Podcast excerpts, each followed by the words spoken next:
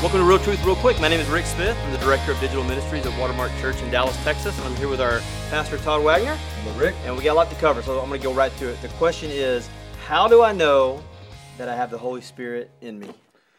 All right, now listen, this is a question of which I have no small amount of passion because I see so much confusion and, frankly, destruction and devastation throughout the body of Christ. This question came from somebody who wrote us, and they were asking this because uh, they said they go some places and people say, hey man, if you got the Holy Spirit, you'll do X, Y, and Z. All right? You'll be slain in the Spirit. You'll speak in tongues. You'll have holy laughter.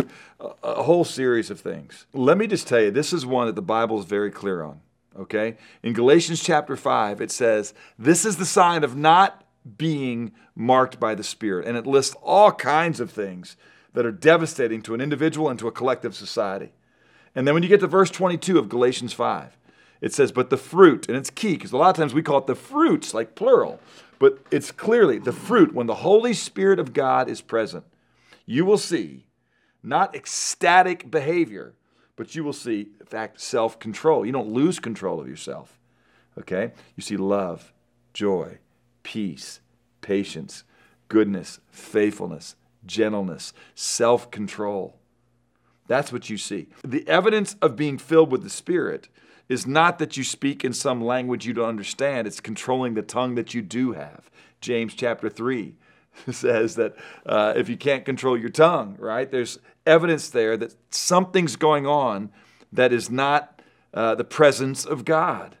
Okay, now look, we're going to do a whole nother real truth real quick at some point in some miraculous way inside five minutes that deals with what is speaking in tongues biblically. Yes. But let me just tell you that Ephesians chapter 5, just like Galatians 5 talks about this, Ephesians 5, verse 18 and following says this It says, Don't be drunk with wine, for that is dissipation. In other words, it makes you less than the man or woman that you should be. We don't think people who drink wine are better drivers, they're not better dads, not better mothers, not better employers or employees. And so don't be filled with these things that come from spirit shops. That's why we call them spirit shops, because when you drink, it changes who you are. So it says, don't be drunk with wine, for that's dissipation.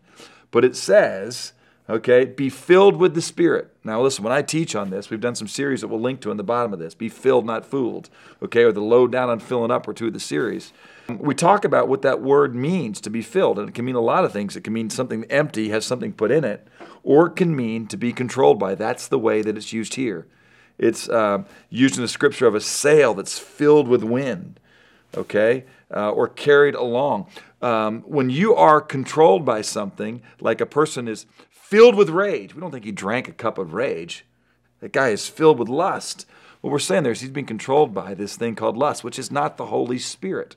Now, what's interesting, you can know when you're being controlled by the Holy Spirit when the fruit, in other words, when the Spirit of God is there, you're patient. When the Spirit of God is there, you're loving. So you don't even need to pray for patience. You just need to say, as a person who acknowledges the separation from God and that that separation is closed uh, by grace through faith and your dependence upon Jesus Christ as you're reconciled to God and you acknowledge that He is good, the Holy Spirit dwells in you. And when you yield to that Spirit and don't quench the Spirit or grieve the Spirit, then the Spirit will be operative in your life. And you will be those things that the Spirit of God is. That'll be manifest in your life.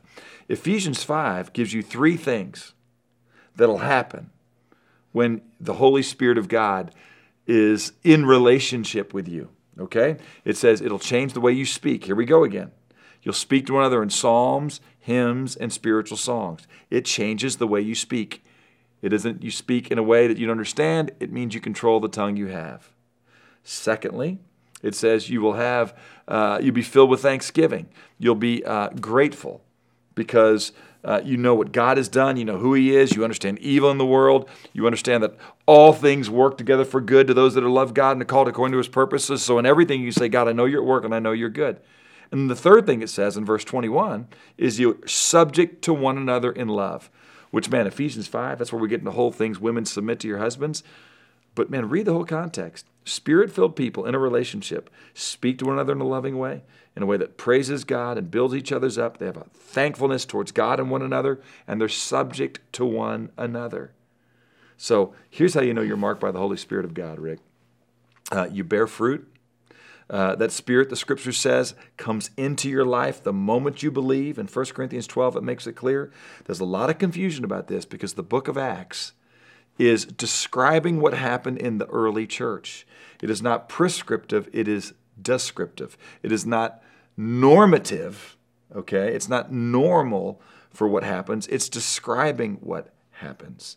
So um, there's a lot of confusion out there. By the way, one last thing on this. The reason I think there's so much vulnerability in people is most folks, too many people are involved with a dead church. They don't see the power of God, they don't see life change. When the Spirit of God is there, things change.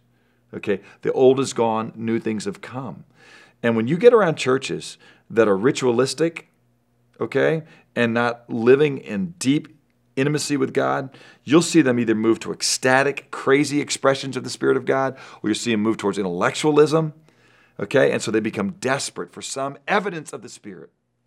And uh, a healthy church that makes disciples, where the Spirit bears out in people's life and transformed Spirit uh, loving joy, then you're not going to look for that kind of craziness. So the way you know that the Spirit of God is there, it changes the tongue you've got, it changes the relationships you've got, and it changes your attitude. Yeah. So in other words, the, the proof of the Holy Spirit is a changed life.